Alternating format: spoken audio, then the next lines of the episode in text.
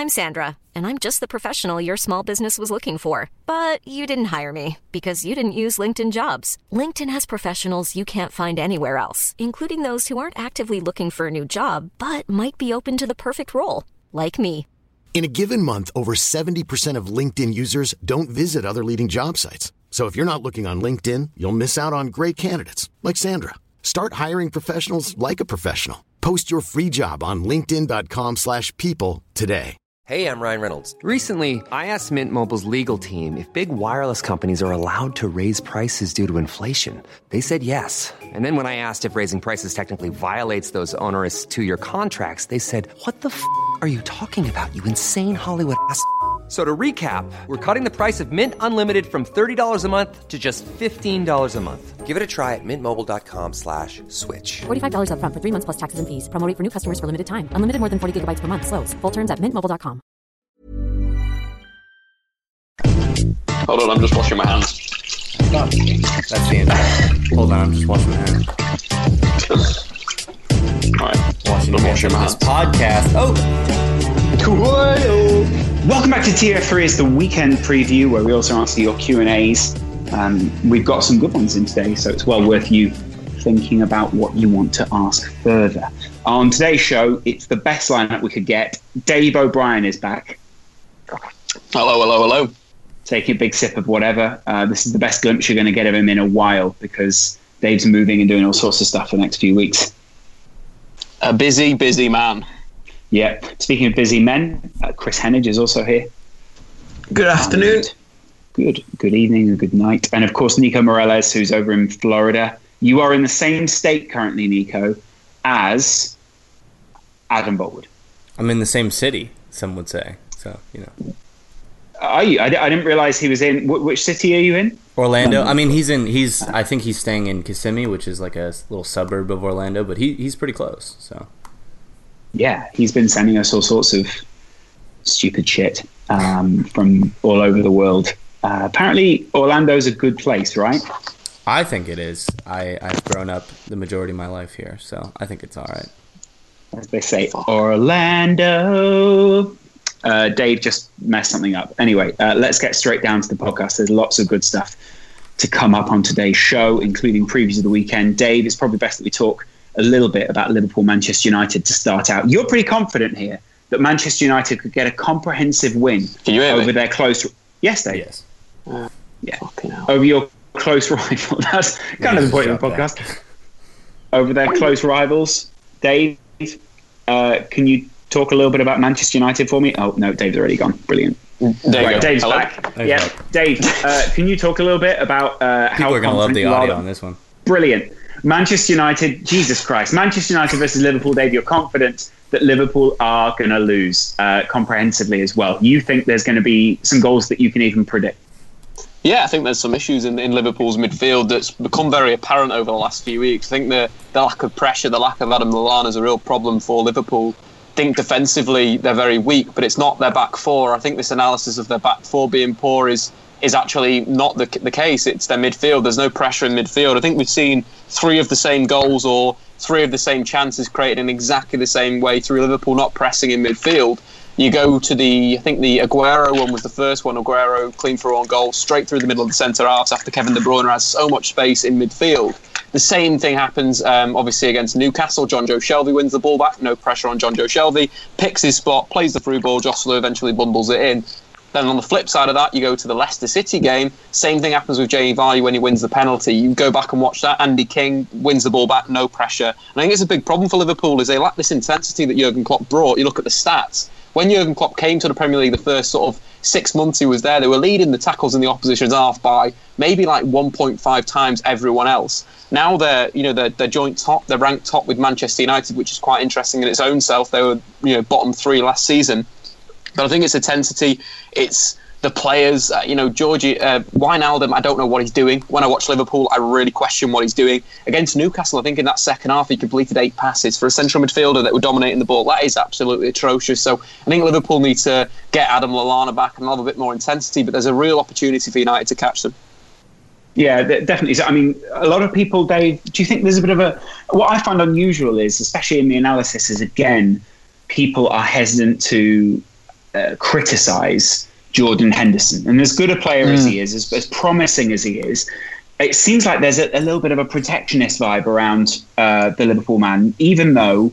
And it's part, we, we know it's partly because he's the captain of Liverpool. We know it's yeah. partly because he is in this Gerrard role, that, or whatever this role is supposed to be. It's not supposed to be a Gerrard role, but people seem to call it that. And it, it, people seem to be saying, well, Emre Can's not got his contract done. You know, Wijnaldum isn't doing much, uh, which is obviously evident as well. Um, you know, there's there's other issues in there. No one seems to be talking about Henderson just herring around the pitch as a captain, fantastic if he, if he's trying to be that, and you know, making massive gaps in that midfield. I think positionally he's atrocious. He re- he's really really bad. But so so's Emre Can and so's um, Wijnaldum. You know, there's times when Liverpool, you look at their midfield and it almost looks like one, one, one, one instead of being like one defensive midfielder, two ahead. And that's in the same plane of the pitch. And you know, Nico could probably go this into this a little bit more. But positionally, in terms of if you you know you, you're looking at the best managers in the world, the zonal guys, the guys like Nagelsmann that are taking the game to the next level, Thomas Tuchel. If you have three central midfielders that are pretty much in the same plane um, in a horizontal sense in midfield, that's absolutely mental, Nico. Right? Yeah, yeah, completely right. I mean, Dave hit the nail on the head there with, with the positional issues in midfield, and that's something I obviously discussed in what I wrote about Liverpool. Um, is that it's really not the back four; it's about putting the back four in difficult positions, and how often does your system do that? And continually criticizing Dejan Lovren or Joel Matip, even though he he doesn't seem to get much criticism at all. But the other two, Klavan and Matip, seem to enjoy the majority of the criticism. I think the, the the midfield positioning that Dave is talking about, in addition to how Klopp uses his fullbacks, is really the issue because you're putting these defenders in extremely difficult situations, and then you have the match of the day analysis by uh, by you know Redknapp and, and Carragher, which sometimes is good and sometimes misses the point because they blame the positioning of the defenders far too often. Because no matter what, these these defenders have to make sort of a 50-50 decision, and in some cases it's right, in some cases it's wrong. But it's very difficult to do that when you have like this hyper aggressive poor positional midfield that's always trying to win the ball back in these weird situations when they should be more conservative. They should have a better idea of when they need to go get the ball. And that's exactly actually what Dave said, which is where they miss Adam Lallana and they're going to miss Sadio Mane because those are the guys that catalyze the press. Those are the guys that understand the correct opportunities to go get the ball as opposed to going trying to go get the ball all the time and then leaving their defense exposed. It's it's it's weird from Jurgen Klopp. Mm, certainly a tricky one. Um, I, I, mean, uh, yeah. At the same time, it's partly the, the odds that Jurgen Klopp plays. Um, and you know, we, we spoke, I think we've spoken before on this podcast about the sort of you know poker style of putting all your chips uh, at any one point in uh, on the way that your team play. And I think at, at times Klopp does play the odds, and his football kind of bets on people making mistakes. I mean, that that, that is what part of game pressing does is you're pressing. Uh, but if not everyone like, is doing that correctly. I think like Mourinho, uh, the the two styles of Jurgen Klopp and, and Mourinho are actually somewhat similar in the sense that I think I think you were on the right track there in saying that they their system their, their their the mantras that they've become famous for looks to provoke mistakes. With Mourinho, it's a little bit more conservative in the sense that they allow the opposition to come onto them, and after they've engaged a certain part of the pitch, after they have the ball in a certain part of the pitch, then they go for a really aggressive press because it's more likely that they're going to get the ball in those areas because the field, the relevant size of the pitch is so compact. Whereas Jurgen Klopp is a little bit more offensive in these actions, and that's why his system is so dependent on on intelligent players like Adam and and in the past at, at Dortmund with different players to go ahead and recognize what situations you need to you need to you know go get the ball. Press. Yeah, but exactly. it's, it's also then it's also dependent then on what looked at Dortmund like a pentagon in midfield, right? Um, which which was much more effective and almost sort of. Uh, it took away from you playing the odds because you were much more likely to be covering those spaces, whereas Liverpool don't necessarily or can't necessarily play that, not only because of the way that formations maybe changed over the years, uh, but also because of the, the players that he has to enact that. And that's why Sadio Mane is is such an important player. Why people like Coutinho higher up the pitch, who became much better at tackling, also were much better players. Um, at least that's what I see watching week in week out. Um, yeah, so uh, it's it's going to be an interesting weekend. We're going to be predicting a little bit later using uh, FanLeague, everything that's uh, going to be happening over the weekend. Kris is going to be reading out some of the fixtures, and we'll be following up on that. Uh, anyone enjoy the international uh, the international break? I mean, Gordon Strachan's been talking about genes. Kris, surely genes have got something to do with qualifying for the World Cup. Um, not the way he articulated it. No, I, th- I think the point about them being smaller maybe makes a bit of sense when you look at the goals they conceded against Slovenia. They weren't great from set pieces. Um, the the second one in particular was just awful. But I think Gordon Strachan's a good example of uh, a very good player that doesn't transition to a very good coach. I've listened to a fairly extensive interview with him and Graham Hunter, in which he outlined some of his own development techniques, some of which I thought actually had relevance even today. The the notion that you know if you play in, in an academy or a training session, you maybe get you know 20, 30 touches of the ball, but he would go home and play against a wall in his house, and he would have hundreds, thousands of touches in the space of half an hour which will improve your technique. It's it is about repetition, I think. Um, that sadly isn't enough goal to extrapolate outwards and make him a very good international manager. And you look at his squad selections, look at the way that Scotland team plays a lot of the time. I, I think honestly, it's a blessing for them that he's gone. Um, and I mean that with the greatest of respect to what he achieved as a player, because I don't think he's cut out for, for management at any stage. And yeah, that's that's before you dive any deeper on, on him as a person. Yeah, I mean, he's hardly blessed with the, the most talented squad, but um, it certainly was. I think in many ways he was trying to deflect away from what the players didn't achieve. Of course, Wales also didn't make it. Uh, Dave, we, we spoke a little bit about this the other night with Kris on the podcast, and the fact that they haven't made it will be disappointing for them because they'll have seen other nations of a similar size, a similar uh, sort of development or development path, such as Iceland, um, trying to trying to make it as well and making it. Maybe Iceland have got a slightly uh, better system. Maybe they've got something which seems seems a little bit more coherent.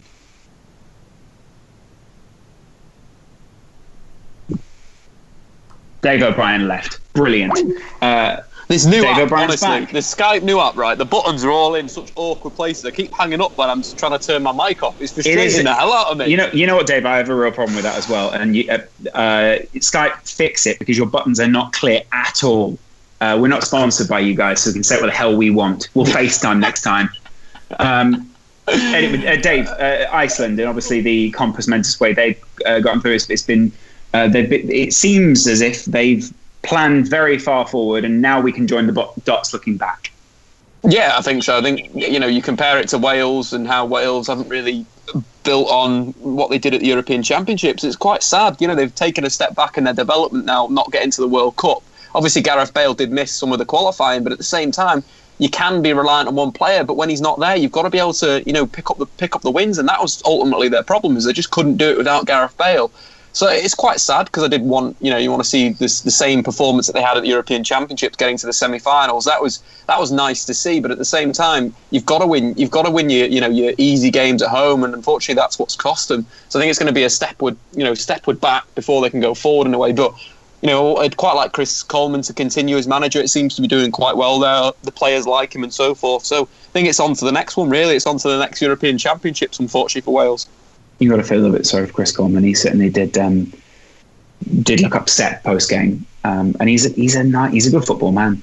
Uh, Kristen, you wrote a little bit, I think, in the last Euros about Iceland and tracked some of their um, some of their, I guess, progress through the years, and speaking to me and a number of other people on quite a few great shows during that time about uh, the development of Iceland. Do you think that's just this is just a continuation of that, or they laid the right foundations and then you know all of this is expected? I think the momentum they built from the start of the, the millennium has carried through to this cycle as well because you've got to remember that the tournaments are only two years apart, which might sound like a huge chasm in in terms of you know time and everything, but actually I think when the qualification stages are so close together, it, it can help. They've they've got a very good squad. I mean, they've you know they've lost obviously Aron Johannsson to, to the US, but they still have quality and and the system hasn't changed. That's the thing it, because it took so long to to put together the infrastructure in Iceland. I think that that means they've had a sustained periods of success because of it um, in qualifying for the Euros and the World Cup. Very nice. Um, of course, also, Dave, uh, during the international break, we've, we've had a lot of time to consider uh, what's going on at different clubs as well. is it Jupp Heynckes that's been brought back at Bayern? It certainly isn't. It's an interesting uh, appointment, isn't it? Yeah, I think it's a strange one. You know, Ancelotti, I think, is a very, very good manager, but he's a, you know, he's a bit of a laissez-faire. Um, you know, he lets his assistants take training and so forth, and obviously that's not what's out with the Bayern players. I don't like the Bayern what the Bayern players have done. I think that's terrible. They've basically got him sacked. The five senior players have gone to the board. Um, you know, we could probably reel them off potentially now of the players that allegedly would be there. That's Lewandowski, that's Arjen Robben, that's Thomas Muller, that's Franck Ribery. These are players that are supposed to be captains in the dressing room and supposed to be taking Bayern Munich to the next level. That's the sad thing for me. Not that he's been sacked, is that these players have turned on him, which is, you know, you th- you listen to Ronaldo talk about Ancelotti, you speak, listen to Ramos, Xabi Alonso. They're all very supportive. So I think this is where player power and, and small players, Arjen Robben and Franck Ribery, who aren't going to be there for much longer, um, you know, have, have, kind of pushed him out, unfortunately. And it looks like Nagelsmann will be the guy next year. Um, but again, it, it's just a strange one. I thought they would have done well second season with Ancelotti, Champions League. That's what Ancelotti loves to win. That's what Bayern want. But of course, they're bringing back um, Yuppie Boy, who's you know won the treble last time, but again, very old. Um, and has he, you know, has his methods been outdated? I don't think so. But it's it's just going to be a challenge for Bayern, and you know, it's just it's not good. You know how Thomas Muller was speaking to the media and so forth was, you know, it seems like they had a personal issue um, that he wasn't playing last season, and that has now cost him his job. Yeah, certainly. Yeah, once you lose the dressing room, it certainly is an interesting one. Um, apparently, they were having. I mean, people are talking about secret uh, training sessions, all sorts of things, and also uh, I think there's there's some interesting chat about uh, the fact that Bayern are now sort of backing the players because they don't really have much other choice. Uh, but actually, these guys are, probably will be on their way out very soon and cause quite a few problems. And maybe the reason that Heynckes has been brought back in, Kris, is because they want him to uh, steady the ship and set up another. It's almost like uh, keeping a fallow field, if you like, in, in farming. They want him to steady things. They want him to uh, make sure that everything that they want as part of the DNA of the team is brought back in, and then they can bring in yet another manager in the Pep Guardiola mode. But you would you would have hoped that they could have continued Pep Guardiola's ways because it seemed like there was the whole thinking and the reasoning that they brought him in was to get that sort of uh, structure that then they could build on. There's a cynical argument to be made that actually, in replacing Heynckes with Guardiola, they didn't actually evolve that much in the first place because they didn't win a Champions League. That sounds I know like a very harsh metric to judge a coach by. But I do think you you hit the nail on the head when you said that there's a stability in bringing someone like him in because he understands the team. His ideas actually weren't um, that far out uh, at the time, and actually, I would say a lot of them still hold validity today and can be implemented today. I'll be curious to see how similar that team that won the treble is to the team that he puts out this this season.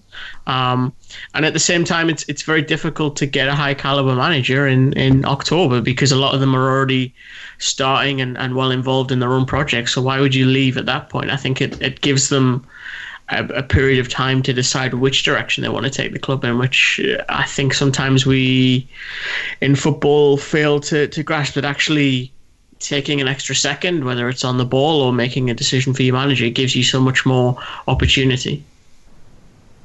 Yeah, certainly something I can understand. Um, of course, Nico, there's there's also them protecting the likes of Pep Guardiola, isn't there? Um, because obviously you you've studied him a lot recently. Did it look like what Bayern were doing under Ancelotti was uh, dissimilar from what was going on under Guardiola? Yeah, very much so. And I think sort of the the system broke away from Pep Guardiola's philosophy more so last year than this year.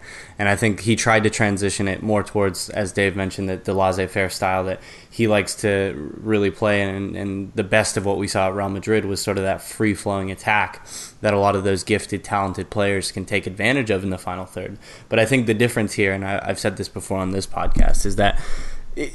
I think with each league, especially at the top, you have to sort of in in I don't want to build into the cliche that like you have to to know the league and be a be a part of it from uh, as a player or anything to, to really be successful in it. But I think there are elements of the Bundesliga, there are elements of the Premier League and La Liga and Serie A that are specific to how the majority of the teams play and things that you need to do in order to be successful in that. And if you look at sort of the last couple of defeats that Carlo Ancelotti had, the, the pressing actions that he was trying to enact were far different than the ones that Pep Guardiola uh, did when he had his team and, and other teams of the past and other successful teams currently in the Bundesliga. And it wasn't good enough. And the players were sort of being asked to play this this different type of football that didn't uh, didn't encompass a, a, an adequate pressing style or an adequate counter pressing style or however you want to put it. And so I think with that, with him trying to implement his style of play that didn't really match up with the Bundesliga and match up with the players that at his disposal, I think that was really the downfall um, of his style at Bayern Munich. A lot of people have crossed the border uh, successfully between Germany and Italy, be it one way or the other. And it seemed like there are some good relations between the likes of Juventus and Bayern, considering some of the transfers transfers they've had over the last few seasons. But yeah, it certainly was interesting to see uh, the difference in Ancelotti. And obviously, I think maybe there's a different emphasis emphasis with Ancelotti that some of those players just didn't get. Um, uh, especially considering the establishments that he came from, has coached at, and probably will end up coaching again. Um, it's it's been good, but now he's apparently taking nine months out. Uh, and I, I, tell you what else is different, Kris. It's the fact that Heynckes has go, gone back to Bayern, obviously, and people are saying, I mean, I, a lot of people are backing it, saying, and obviously he brought a lot of success in that time. I think it's five, it'll be almost, almost uh, just over five years since he left. Um, uh, p- people reacting very differently, and obviously so, between uh, Roy Hodgson and Heynckes, but uh, people mocked Hodgson for being old, uh, but Heynckes is coming out of retirement. Do you think this is a reputational thing, or sort of, because we, you know, we don't know what Heynckes is going to be like now, really, do we? Well, I mean, it's not just them. I think was it Turkey that um, appointed the the seventy two year old yes, good point. Uh, Lucescu as well. I th- I think you have to be careful not to generalize. Um, with the greatest of respect to Roy Hodgson, he doesn't have Heynckes' resume of achievements. Ah, um, yeah. And I think for that reason, it makes them them vastly different quantities as managers. Um, Hodgson goes in at Palace. I know he, I think he played there, didn't he? But he had never coached there, for, for, from what I can remember. Um, I mean, I know the club billed it as him returning, but it was returning from from a different kind of way that that Heynckes is at, at Bayern. So I think honestly, you, you, hit the nail on the head when you said it's it's a stable pair of hands to ease a transition. That's that's what I think they want. Whereas Palace are, to be frank, grasping at, at whatever they can to try and stay into the, in the league, which is uh, a, a, far more desperate situation to be in. Weirdly, stability in two different ways. Um, but yeah, anyway, uh, there's a lot of good uh, other questions coming in. Wow, some really long questions. Uh, thoughts uh, on the following. Uh, Kris, is uh, how detrimental is the lack of a US World Cup qualification for the popularity, progression, and evolution of the sport in the United States? That one is from Piotr Gala. I think it's a good question. I think ultimately the the US soccer fandom is is not defined by the national team. I think it I think it improves marginally when the World Cup's on because fans can get invested in that tournament and, and you will always get a holdover from that. You'll always get fans that are swept in and stay with the game thereafter. But I think as long as the Bundesliga, as long as the Liga, the Premier League are readily available to fans on television, be it morning, noon, or night, um, I think that ultimately that will will help sustain the growth. I don't think it Hey, I'm Ryan Reynolds. Recently, I asked Mint Mobile's legal team if big wireless companies are allowed to raise prices due to inflation. They said yes. And then when I asked if raising prices technically violates those onerous two year contracts, they said, What the f are you talking about, you insane Hollywood ass? So to recap, we're cutting the price of Mint Unlimited from $30 a month to just $15 a month. Give it a try at mintmobile.com slash switch. $45 up front for three months plus taxes and fees. Promo for new customers for limited time. Unlimited more than 40 gigabytes per month. Slows. Full terms at mintmobile.com. Everyone knows therapy is great for solving problems. But getting therapy has its own problems too. Like finding the right therapist, fitting into their schedule, and of course, the cost. Well, BetterHelp can solve those problems. It's totally online and built around your schedule. It's surprisingly affordable too. Connect with a credentialed therapist by phone, video, or online chat, all from the comfort of your home. Visit betterhelp.com to learn more and save 10% on your first month. That's BetterHelp H E L P.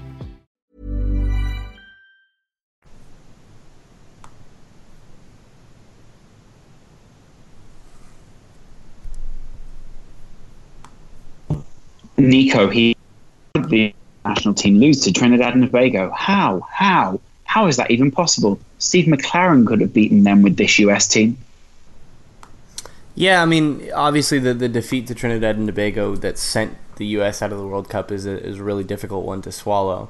Um, and as to how the U.S. lost to, to Trinidad and Tobago, I think is a is a question that's maybe missing the point. I think I don't necessarily enjoy the fact that all of the post analysis after the fact of the of the U.S. is like you know it completely changes whether the U.S. wins this game, and that that's not really how it should be. You know, would we be asking all of these existential questions about the U.S. Soccer Federation and the development of U.S. soccer had the the result been different, and none of those questions should be dependent on one result. I think there's a lot wrong with how the U.S. is is is going about its talent identification, its talent development, um, and things within that. But at the same time, I don't think there there is a country out there that's as large as the U.S. that is that has enjoyed uh, a large amount of success on the international stage because there are significant problems with how you know how you organize ta- talent identification, how you organize a national team across a, a, country that is so large. Because obviously, you know, in England you have a club system that pretty much blankets the entire country and is able to identify talent on a very uh, specific scale because there are so many outlets for players to go ahead and enter the system. Whereas in the U.S., there's very few MLS clubs. They definitely don't encompass uh, the U.S. and there are very few. Uh, less, I guess, less prestigious clubs that are going to be able to identify talent and do that in a way that would allow people with you know low income or the ability not to participate in the pay to play system to develop. So you know it's a, it's a difficult thing to criticize, but I think much more goes into it than just the loss or the the lack of qualification from this year's World Cup because it, it's such a big problem that nobody has really figured out yet. And as much as people want to criticize the, the loss, which it should be criticized because the U.S. had an 83 or 93 percent chance of qualifying for this year's World Cup um, before the game, it it, it, it isn't. I, I don't I don't necessarily agree with the the idea that like we need to ask all these questions and, and talk about you know as if everything is wrong and this is the culmination of everything is wrong because of one result. Yeah. Has anyone else seen uh, the, this stuff about the UEFA Nations League. The four leagues for the U- UEFA Nations League have been confirmed, with the Netherlands snatching a top spot. Um, it, it, sort of tiers them in four different leagues. Um, uh, and, I, and I, it, says here teams will be split into four groups of three with the group winners that can. Te- oh, there's a whole load of uh, weird things. Uh, it's hard to explain. Let's put it this way: it's tiered qualification, then split even further down. Um, it looks, in theory, a good idea, Kris. I honestly don't know enough about it to comment. If I'm really honest. Yeah, good point. Uh, I'm not sure anyone does. How the lineups will be determined. The 55 participating teams are split according to their position with UEFA nation team coefficient rankings following the end of the European quali- qualifications. My issue. The A include. Okay, go ahead. My issue with this sort of system, as I'm sort of briefly looking at it, is like you just mentioned there. They will be ranked and, or they'll be put into their different categories of division um, based on the UEFA ranking that they receive. I think a lot of people um, as the American, uh, as as unfamiliar as I am with with sort of college football in the United States, as the American system uh, of college football works in in sort of a similar way. Like you get grouped, or you have the opportunity to participate in a championship game based on a ranking. Um, that a that a entity is responsible for identifying. I think that can be a difficult pill for a lot of people to swallow because it's not like FIFA and UEFA have been known for the most objective or the least corrupt entities on the entire world. So I think basing countries off a ranking that they receive from an organization that a lot of people see to be as corrupt and then basing how, you know, you're going to advance in the tournament off those rankings is sort of a recipe for disaster. It's a recipe for corruption. It's a recipe for people to I don't know, pay and and and manipulate their way into more favorable groups if they wanted to. Not that, not that we are saying they are paying or manipulating. That top allegedly just looks. Well, the fact England are in the top group means that it's just a true system, Nico. Um, how could the country that invented football uh, not be in the top two? I can't even finish that sentence. Um, Dave, there's a good question here. Uh, where do you see Ozil and Sanchez going besides any Premier League club? This comes after Wenger's comments that Ozil and Sanchez may well be sold in January. And also, obviously, on the back of improved defensive and, in, and of course, then league form Hello. from Arsenal, Dave. Um, Hello, welcome. I think that they there's there's some issues there of where they can go. I think that uh, Arsenal won't want to sell him in the Premier League, so maybe Juventus could pick up someone like Alexis Sanchez. Mesut Ozil's a bit of a different one because if he's requiring three hundred and thirty thousand pound per week, there's a lot of clubs that may turn their back on there. Could be quite interesting for someone like Ozil to maybe play under Diego Simeone. I'd like to see that because then you know you're thinking that is you know the massive critique of him is he doesn't work hard enough, but he will do that under Simeone. So that could be quite an interesting little uh, mix, as well as you know Simeone with um, Alexis Sanchez. That'd be absolutely perfect. So there's a lot of clubs out there where it could it could be quite interesting for both players' careers. But again, this is the last big move for both of these guys, so they've got to be they've got to be smart with this. They can't be you know messing about and you know not considering more than the money. I think that's the big thing here. It doesn't matter how much they get paid now. This is it. This is the last time that they can win the Champions League. So um, it's got to be a clever move. So they've just got to really, really consider it. Maybe the Bundesliga could be quite good for someone like Mesut Ozil going to Bayern. You know, he's, he's going to fit in with the guys there because he plays uh, for the national team. So it, it's going to be an interesting period for those two players. But not Arsenal Football Club. What? How much have they spent combined for those players, and they're losing them on free transfers? Stupid, stupid well, it, management. It won't, it won't be free, obviously, in January, though, Dave. Yeah, but you're getting a fraction of what they paid. Oh yeah, no, you'll get you'll get, what eight get million? about 30, 30 quid. 30 quid in this transfer market if you think about it? What you know you've got players you've got assets that you could could have got rid of before. Um, you know they should have sold both players in the summer. I don't know why they didn't. Um, now they're going to get a pittance for them if they try and sell them. But what you will find is both of the guys won't move in January and they'll go on free transfers. And that is that is the unfortunate life for Arsenal fans. Do you even really get that? Or do you do they get like 30 pounds in free bets or something? Do you know what I mean? Well, well, the, well you know what? Okay, put you put you in their shoes, right? Why would you sign yeah. for a club right now when you're going to get a massive signing on bonus when you move to the next club? Yeah, exactly. Uh, maybe, maybe, well, maybe because another club will offer you better wages. So in the short term, you'll also make that money. You know. Yeah, but I, I don't. I, I don't think. I don't think any club would come in and pay the amount that Arsenal are asking for for those two players in January when they know that they can get them on a free transfer in the summer. A couple of months later. Yeah. Yeah. Although maybe, I mean, you know, there might be a couple of clubs out there that are thinking, well, you know, if we get an Ozil or a Sanchez, we might maybe secure qualification into the Champions League. You know, are we looking at an AC Milan or an Inter Milan here as well? Those two guys have been fairly flush recently. Or we might also be, I mean, imagine a Sanchez at Napoli, Nico. I, would like to see. I'd like. I was going to say I'd like to see not necessarily Napoli, but I'd like to see Sanchez return to Serie A. Um, because I think it's, it is the league for him, especially at this age. And like Dave said, Mesut Ozil back to back to Germany, maybe Bayern Munich or uh, or Borussia Dortmund would be a good fit. So I wouldn't mind seeing. It wouldn't be terrible. I suppose he, he doesn't really fit Dave into a Juventus uh, system. Is Dave hung up again, or is he just being really careful with his? No, Skype is no, Skype is literally busting my balls today. Um, I think good. Juve, wow. both of the players could be a good option. You know what Juve do with their contracts and signing players on free transfers and elongating players' careers, and be good moves both for those guys. It's not. It's not been great uh, over the last few weeks for any clubs that are trying to ward off Juventus from any of their players. Emre Can mm. being as non-committal as possible uh, about a Liverpool contract uh, saying he doesn't know where Jurgen Klopp will he's be next idiot. year because he doesn't know what he's thinking. Uh, at this, yeah, Jurgen Klopp or Emre Can? Emre Can. Why would Because- you? Why would you consider leaving Liverpool when you've not even you're not even like consistent at all? You literally play amazing you one are- week and then you're terrible the next week. You you should work on that the before next- earning a, earning some more money. That's what really pisses me off about players. Is it money Why, why wouldn't he just fact earn more money? Why wouldn't he just, if he knows he's not that good, why wouldn't he just take the opportunity to? to He needs to earn more improve himself as a player, not get more cash. money? Nah, get more. Yeah, but I mean, what if he can do both? then? Fucking my keys. Great question. What is, uh, uh, if you guys can answer that on Twitter, we'd love to know where the fuck Dave's keys are. Um, hey, they might be behind the lamp. Hey, Dave? Um, I think I've got them. It's all right. Excellent. Where, where were they? They were in my bag. Sure. First place that you should check. Yes. Uh, there's a lot of other questions here. Uh, um, uh, Dave is a fraud, says uh, Jack McCormack. Uh, what are Spurs' chances at the Bernabeu? Fuck off, Jack.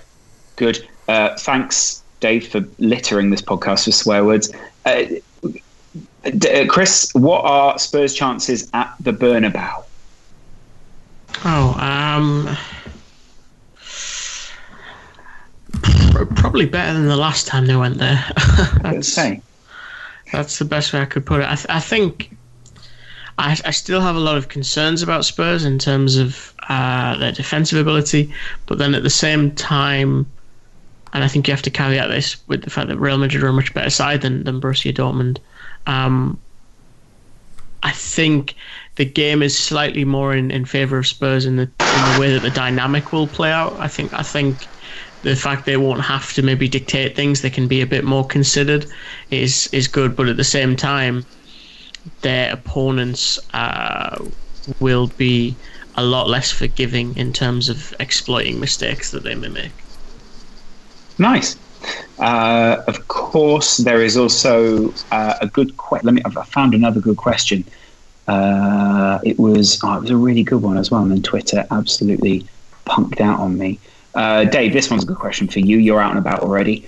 Um, uh, a question for Sam and Dave. Who? Uh, sorry, how are the studies going? And do you recommend getting coaching badges? Yeah, I think they're good. It's it's interesting. The level one is more like you're teaching kids, so there's nothing technical or tactical Yeah. about it. It's literally you've just got to do this to get through the door. But you do learn some stuff. Like what I found quite interesting was how when you're doing your session, it's not about coaching the group; it is about coaching the individual. So when you you know, for example, you're doing a simple like piggy in the middle drill. Um, you know, you're, you're looking around, you're seeing Not sure you can call you them can piggies now, for- Dave. Though, can you? okay, what you know, basically that concept of a game like a rondon with a guy in the middle.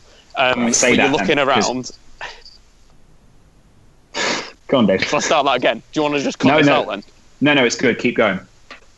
You've just ruined my flow, Laurence. Yeah, People know. like you on, make me fucking He, sick. he still calls So- it a rondon instead of a rondo. It's incredible.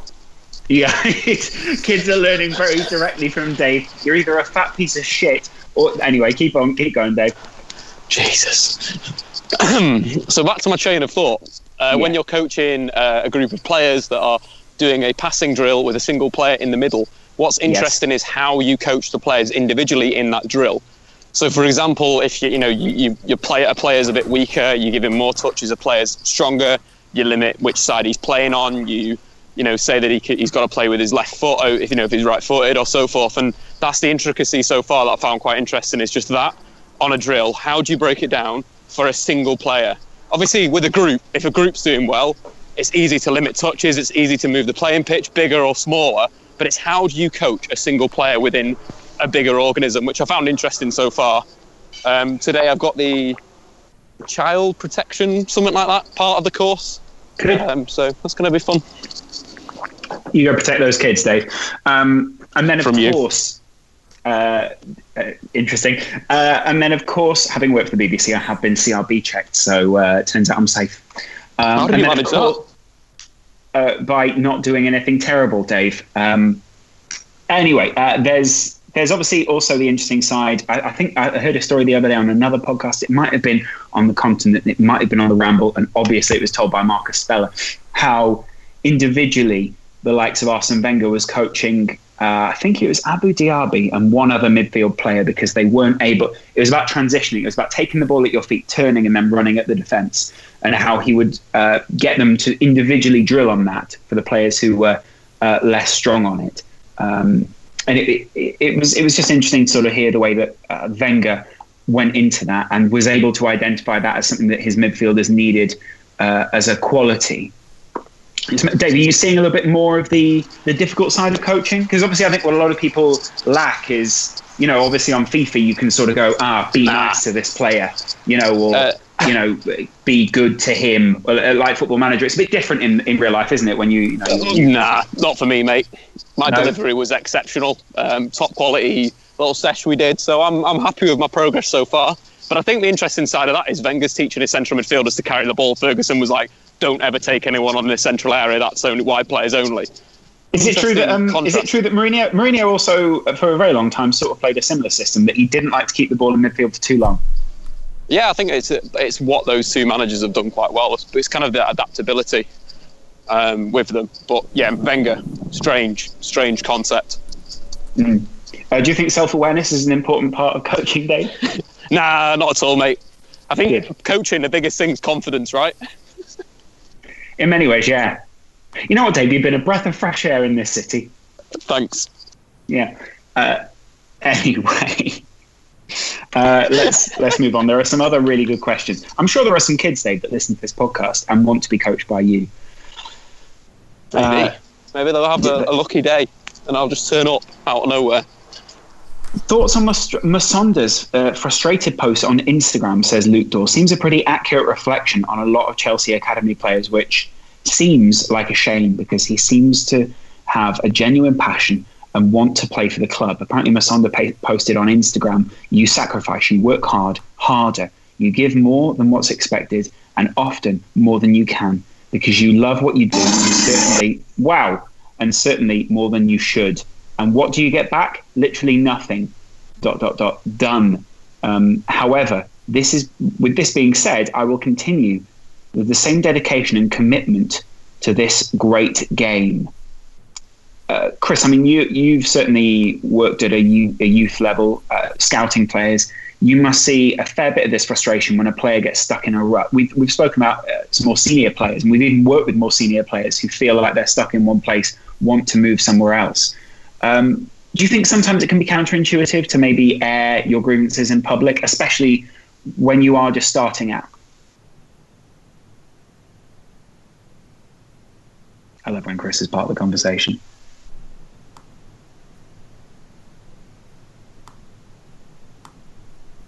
Kris? He's Kris is gone. Uh, Nico, how about you? Uh, I have not seen the Musonda thing or Okay. Am I familiar with him in any oh. sense? Hello.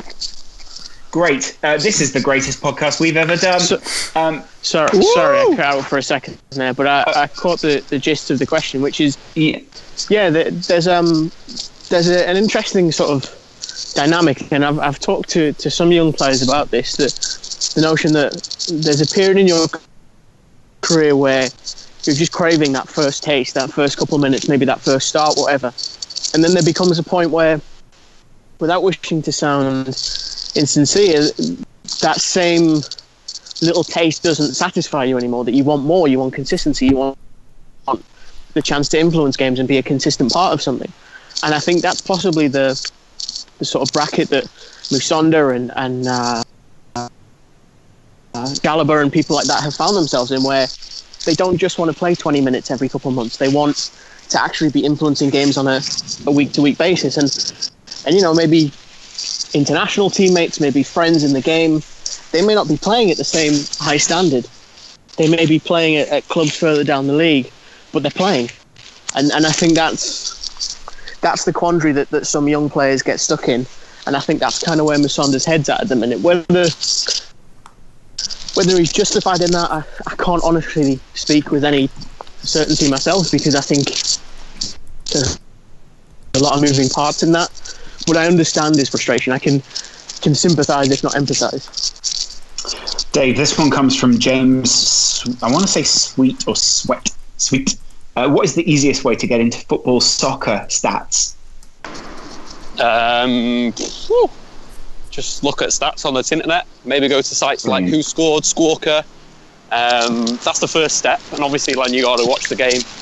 um, in a sort of stats background. Look out for things like who you think's completed the most passes, and take yourself on, you know, potentially a little bit further, diving into the data, rewatching games and that type of thing. But yeah, it's all about what the data means in a way, because you can say whatever you want with data, but you need real meaning from it. And I think that's the, the difficulty pairing football stats up with things that are applicable to analysis and to so forth. So it's just like it's like training. Just watch loads of football. That's all you need to do, and watch football with stats, and then you'll start to build a picture and a story like science. That like science, it is like a science in a way, isn't it? Because you're looking for you're looking well, for statistics systems, is a you're looking for patterns. You're looking for yeah, exactly. That's what yeah. Well, I suppose it is a science. Oh, it's fucking not, hell, you the trains here. Bollocks. of course, Sorry, guys. part of part of being a good coach is being on time. Uh, Oh, Dave is of course also understanding that. Uh, Oh, God, it's gone. is it gone? Oh, yeah. Oh, bollocks. I think what I've also learned, uh, and I don't know if my opinion is welcome here, but I think partly what I've learned is watching football with the stats in front of you and then looking Oh, my God.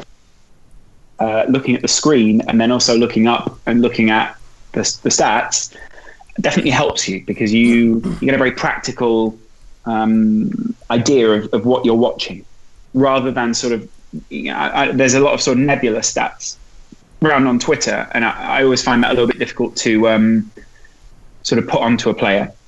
And at the same time, I think some people put stats out there because uh, obviously it's part of their job, uh, and some people have to tweet or put stats out or you know use them, and sometimes it can feel a bit more like a barrier to entry than something that's actually handy.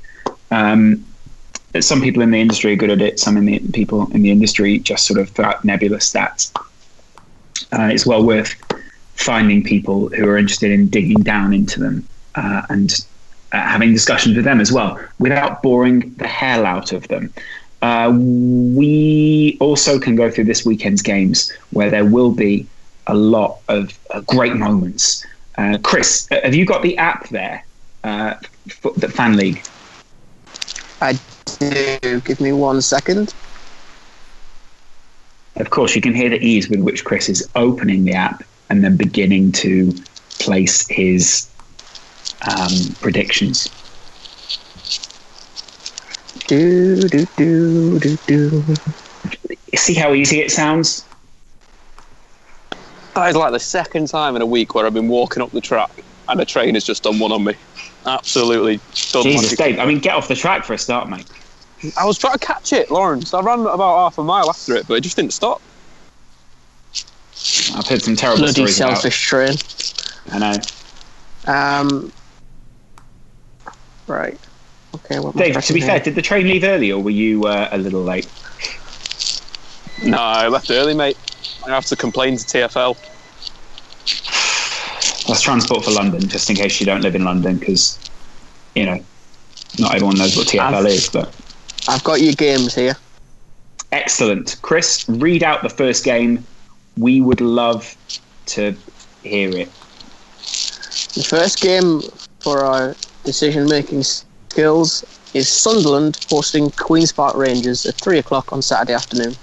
Good God. Well, Kris, you, you, being up in the northeast, you're probably going to know the most about this. Uh, what would you? What, what would your prediction be for this one? Um, looking at the numbers here, a lot of people think Sunderland could take this. Um, Wow. I can understand that. QPR haven't had a terrible start to the season. Sunderland most definitely have. Saying that, Yeah. yeah, Sunderland haven't actually won a game in 2017 at home.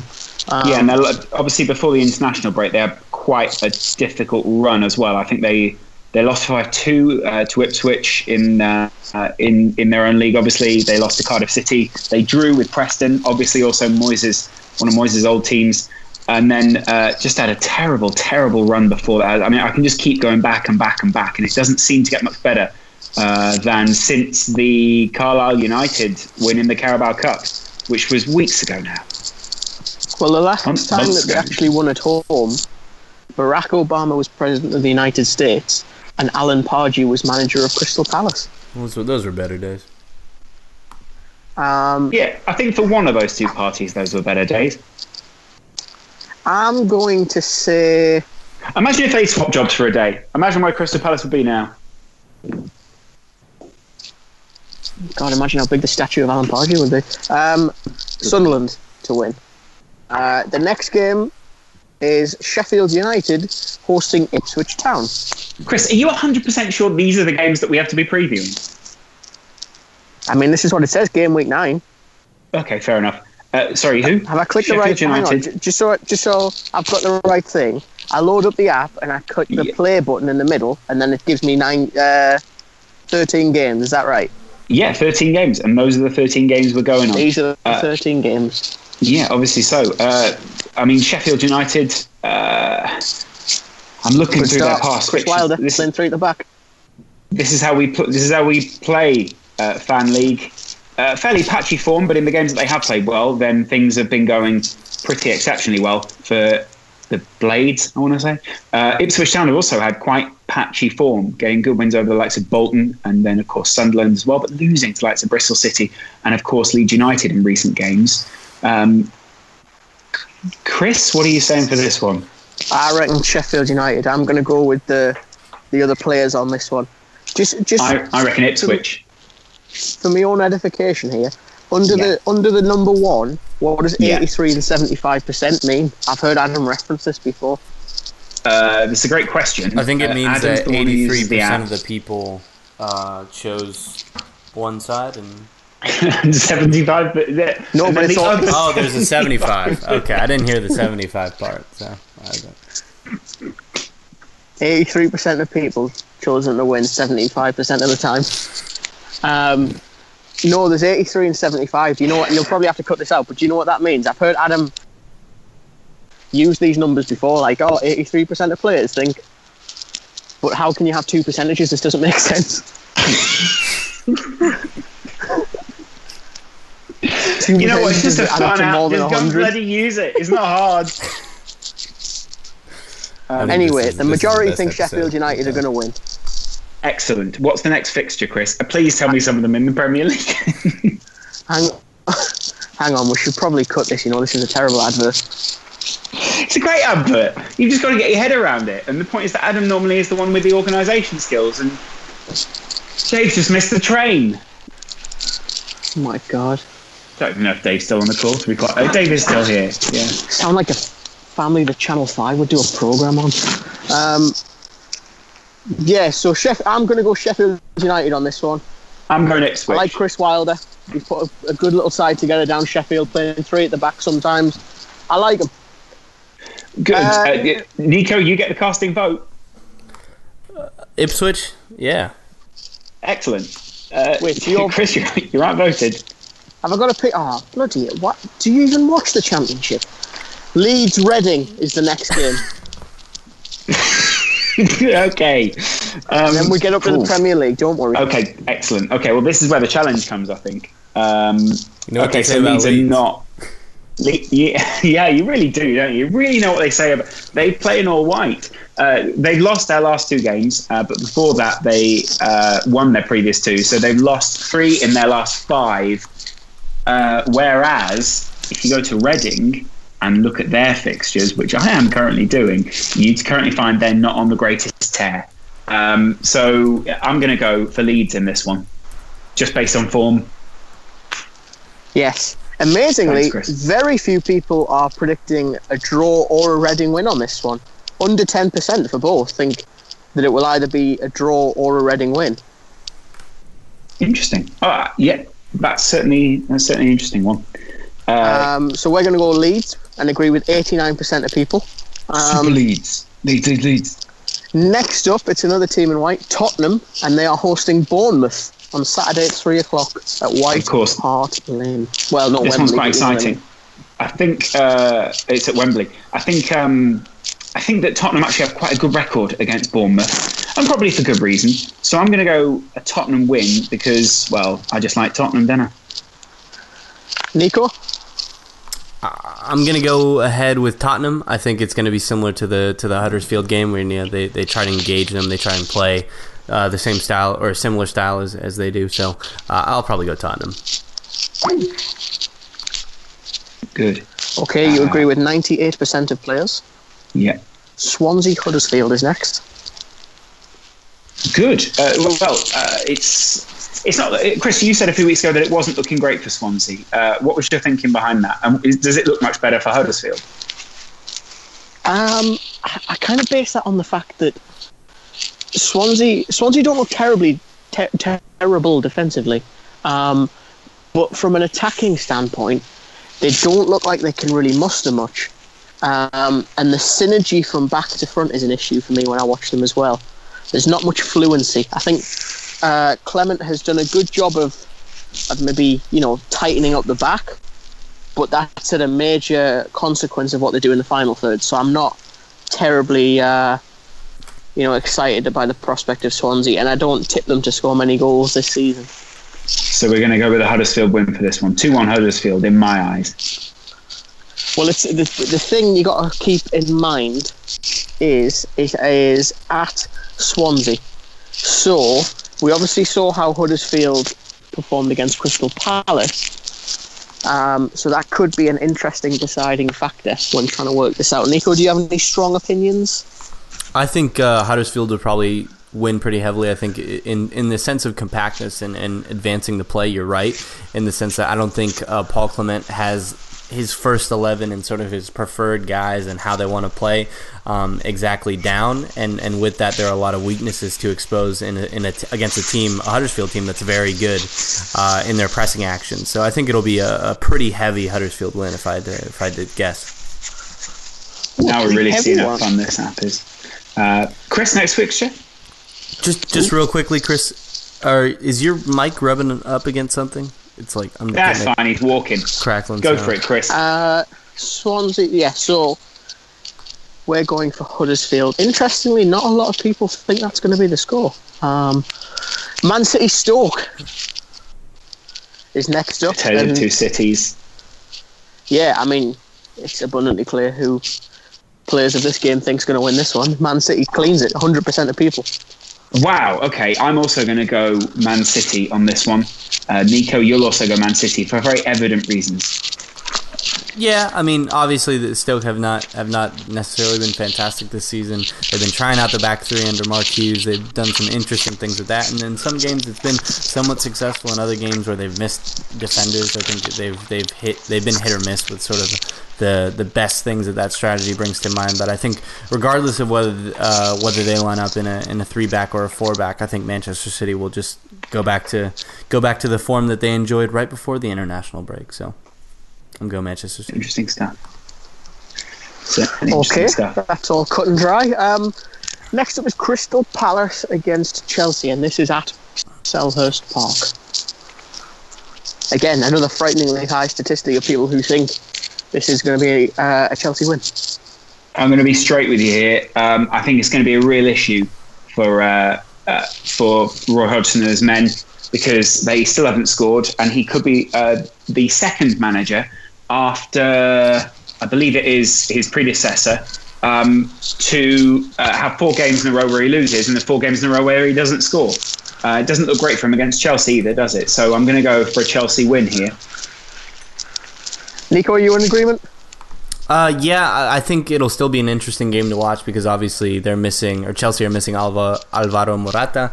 Um, so to see how they cope with that and whether they use Pedro and Ha- uh, Hazard or Pedro and Willian or uh, they get Michy Batshuayi some minutes and, and see how they utilize him differently because obviously he is different, a different striker to Morata um, will be interesting. So I think regardless of the fact that I think a lot of people are assuming Chelsea will win, which I also agree with, uh, it'll still be interesting tactically to see how that sort of panders out and how Conte is adjusting the system to who he adjusts it to.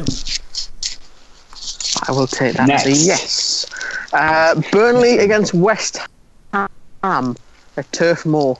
Now, the, the players, yeah, they're a little bit on the fence on this one, and I think this is why a good portion have shifted for a draw. The majority think Burnley.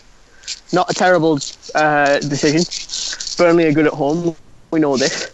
But a significant portion have also prompted for a draw. Any uh, any initial thoughts, gents? Well, I Um, think uh, Burnley because I like Sean Dyche and his men, and I think um, there's just a lot of good, a lot of good shit going on down there. Okay, so Laurence has gone for a Burnley win. Nico? I'll also go for a Burnley win. Like you said, they're good at home, and uh, West Ham are sort of disorganized. So you know. Remember, if you think we're we're speaking irrationally here, and you guys think you know better, then get on the app and you can join us to predict as well, uh, and maybe show us that you know better. Yeah, that'd be good. Uh, anything else? Put your money where your mouth is. Um, exactly. We've got hang on a few more. Uh, oh, Midlands Derby, Wolves against Villa. Uh, I'll take I'll take I'll take Wolves on this one. Uh, yeah. This season, there's, there's there's obviously improvements to be made, and it's difficult to gel a squad together. But um, I'm, I think they're going to outdo a Villa team who will be reminded almost constantly of the fact that they are Aston Villa uh, in the Championship. Uh, I, I, know Villa. I think actually before the international break, Villa won three in a row, um, whereas Wolves Wolves actually I think they won three of the last five. I'm reading this. Um, but I'm still going to go for a Wolves win because I think that Wolves are one of the stronger teams. Yeah, they got some lovely players, Wolves. Um, they go They're only four from, points ahead uh, of uh, four points ahead of Aston Villa, though. So.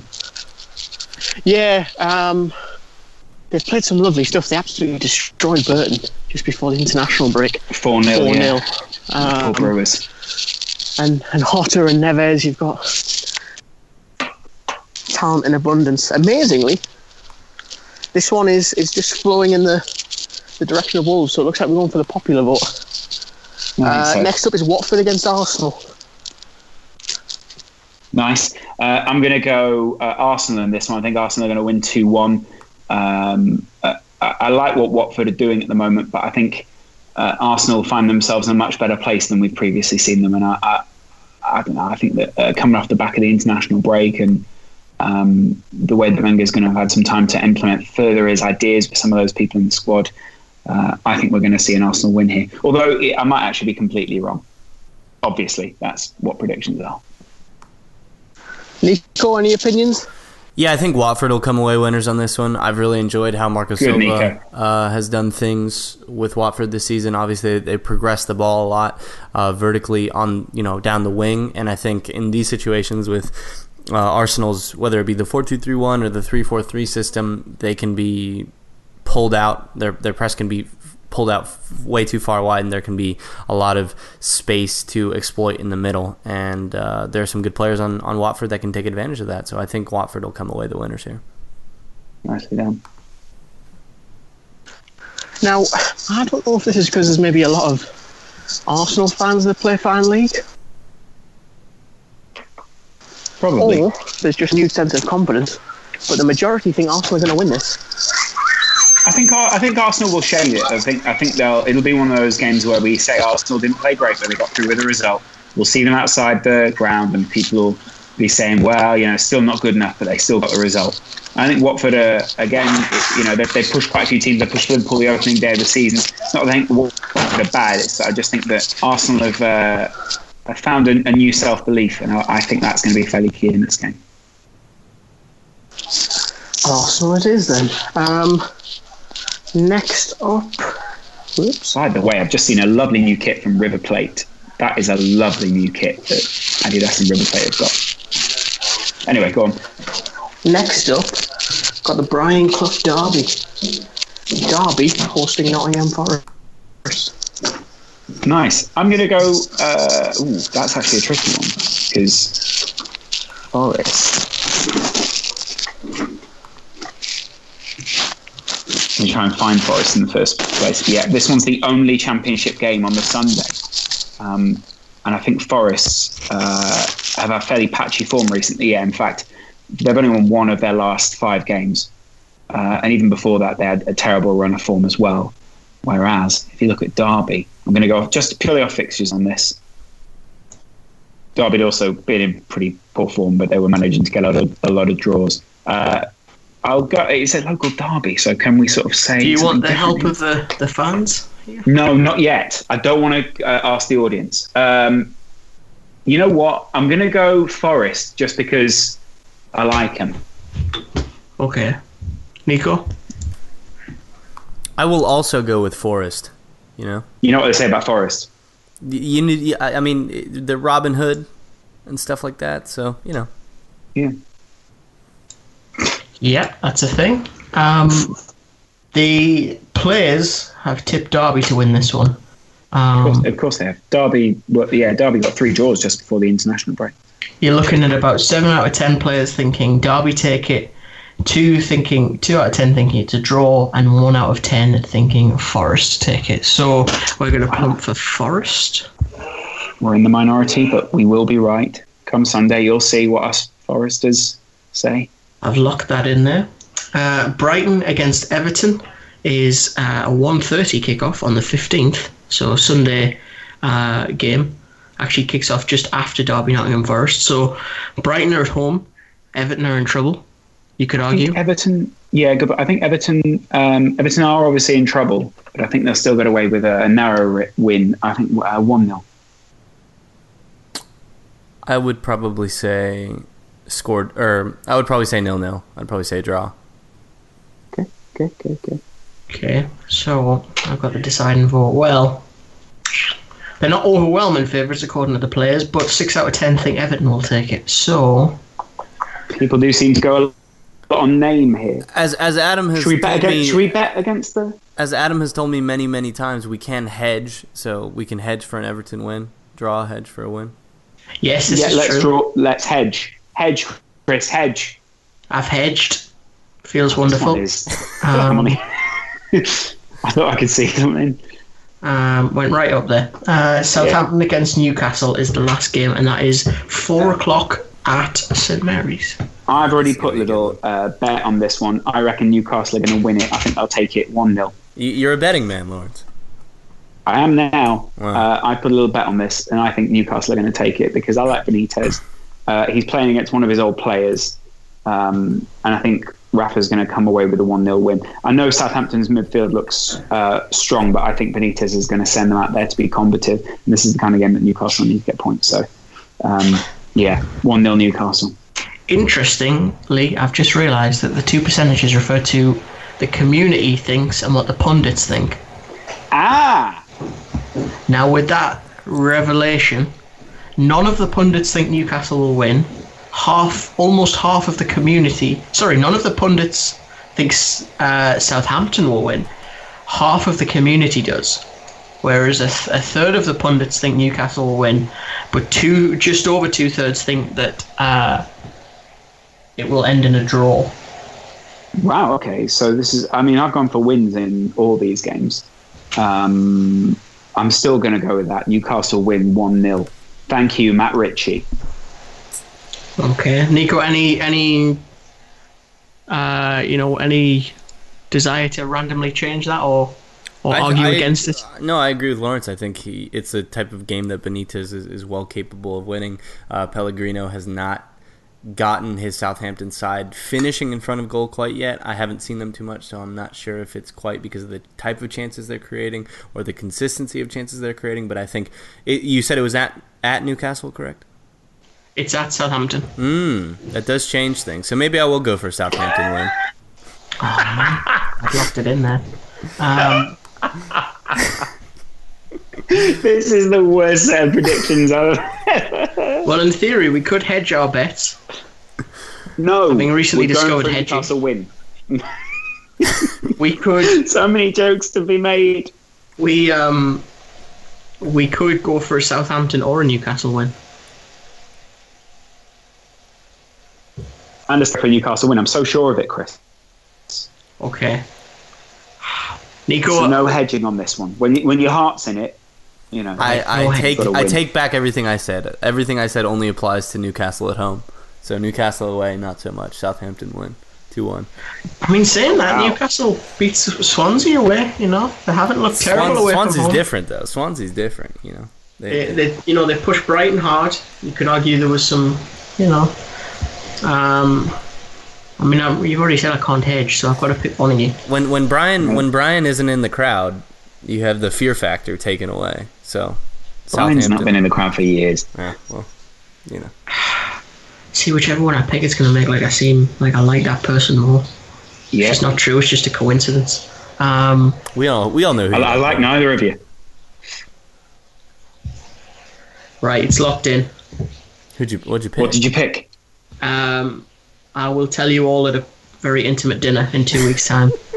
Wow. Okay. Fair enough. Um, kidnapping Newcastle. Um, Newcastle. Benitez. Is, yeah, yeah. Benitez is great.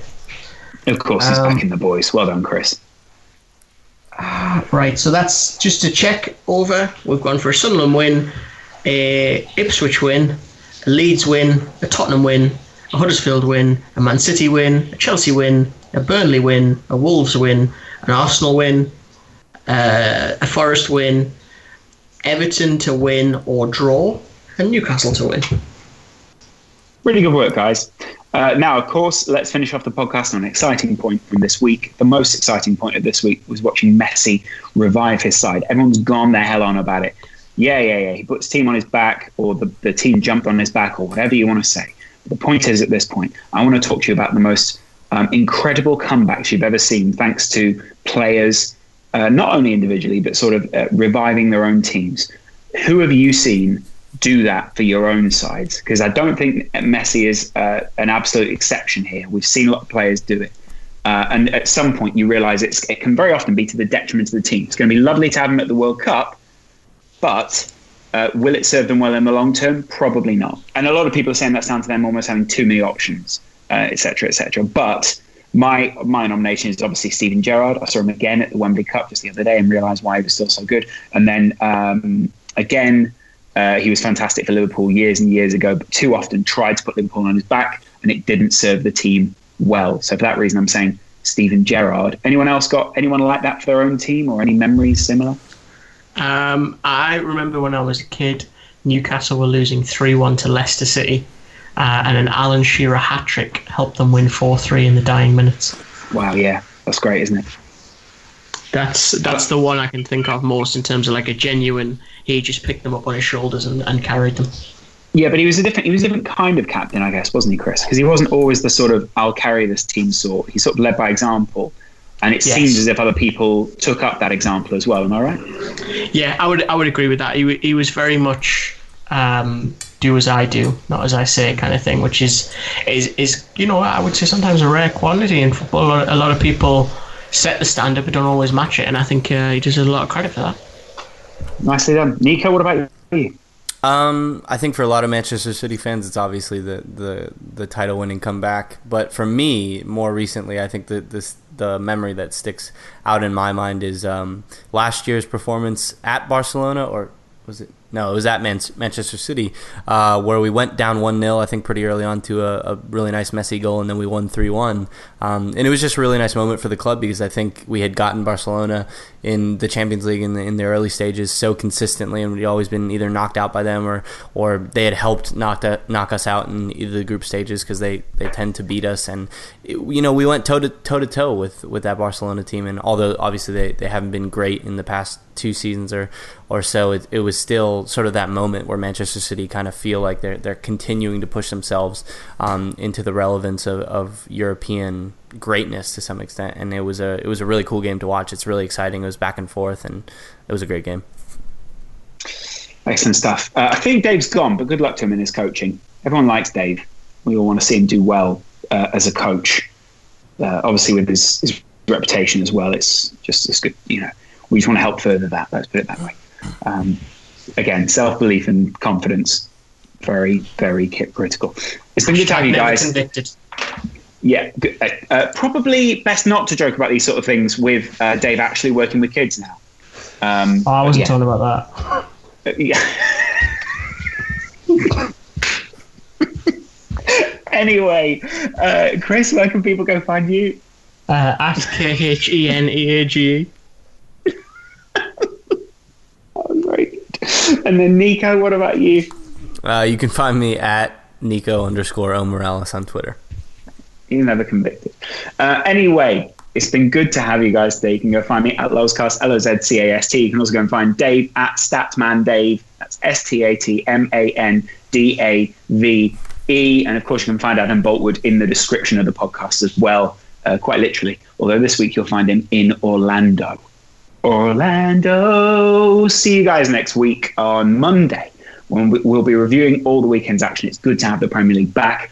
Um, and we'll also be taking some of your questions and views from the weekend. Until then, enjoy the weekend's football.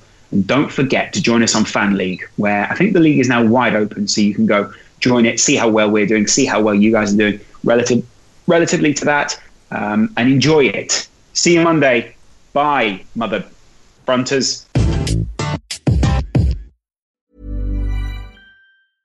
Mom deserves the best, and there's no better place to shop for Mother's Day than Whole Foods Market. They're your destination for unbeatable savings, from premium gifts to show-stopping flowers and irresistible desserts. Start by saving 33% with Prime on all body care and candles. Then get a 15-stem bunch of tulips for just $9.99 each with Prime. Round out Mom's menu with festive rosé, irresistible berry chantilly cake, and more special treats. Come celebrate Mother's Day at Whole Foods Market.